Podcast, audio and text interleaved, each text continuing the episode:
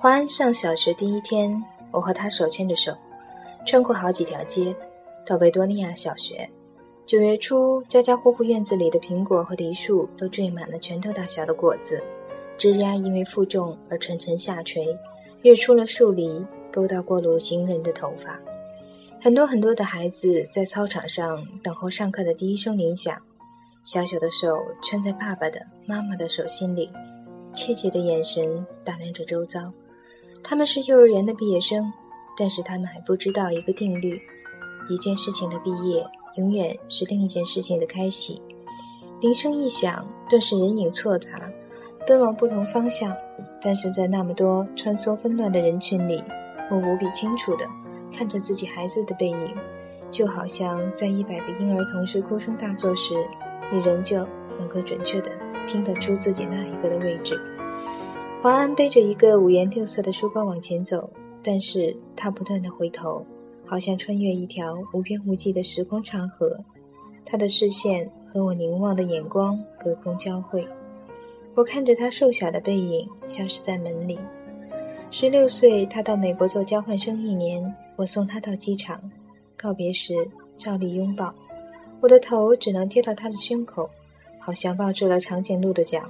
他很明显的在勉强忍受母亲的深情，他在长长的行列里等候护照检验，我就站在外面，用眼睛跟着他的背影一寸一寸往前挪。终于轮到他，在海关窗口停留片刻，然后拿回护照，闪入一扇门，疏忽不见。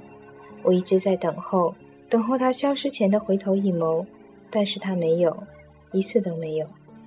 现在他二十一岁，上的大学正好是我教课的大学，但即使是同路，他也不愿搭我的车；即使同车，他戴上耳机，只有一个人能听的音乐，是一扇紧闭的门。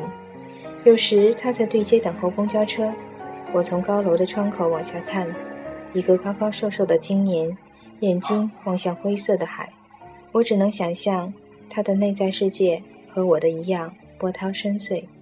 但是我进不去。一会儿，公交车来了，挡住他的身影。车子开走，一条空空荡荡的街，只立着一只油桶。我慢慢的、慢慢的了解到，所谓父女母子一场，只不过意味着你和他的缘分就是今生今世，不断的在目送他的背影渐行渐远。你站立在小路的这一端，看着他逐渐消失在小路转弯的地方。而且，他用背影默默地告诉你，不必追。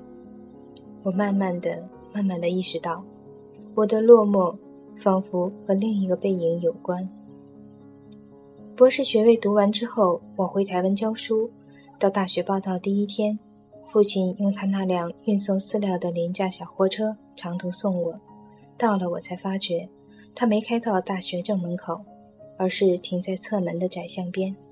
卸下行李之后，他爬回车内，准备回去。明明启动了引擎，却又摇下车窗，头伸出来说：“女儿，爸爸觉得很对不起你。这种车子实在不是送大学教授的车子。”我看着他的小货车小心的倒车，然后噗噗驶出巷口，留下一团黑烟，直到车子转弯看不见了，我还站在那里，一口皮箱旁。每个礼拜到医院去看他，是十几年后的时光了。推着他的轮椅散步，他的头低垂到胸口。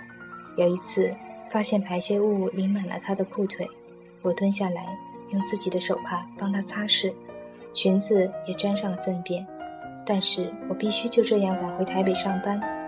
护士接过他的轮椅，我拎起皮包，看着轮椅的背影在自动玻璃门前稍停，然后没入门后。我总是在暮色沉沉中奔向机场。火葬场的炉门前，棺木是一只巨大而沉重的抽屉，缓缓往前滑行。没有想到可以站得那么近，距离炉门也不过五米。雨丝被风吹斜，飘进长廊内。我裂开雨湿了前额的头发，深深深深的凝望，希望记得。这最后一次的目送，我慢慢的慢慢的了解到，所谓父女母子一场，只不过意味着，你和他的缘分，就是今生今世，不断的在目送他的背影渐行渐远。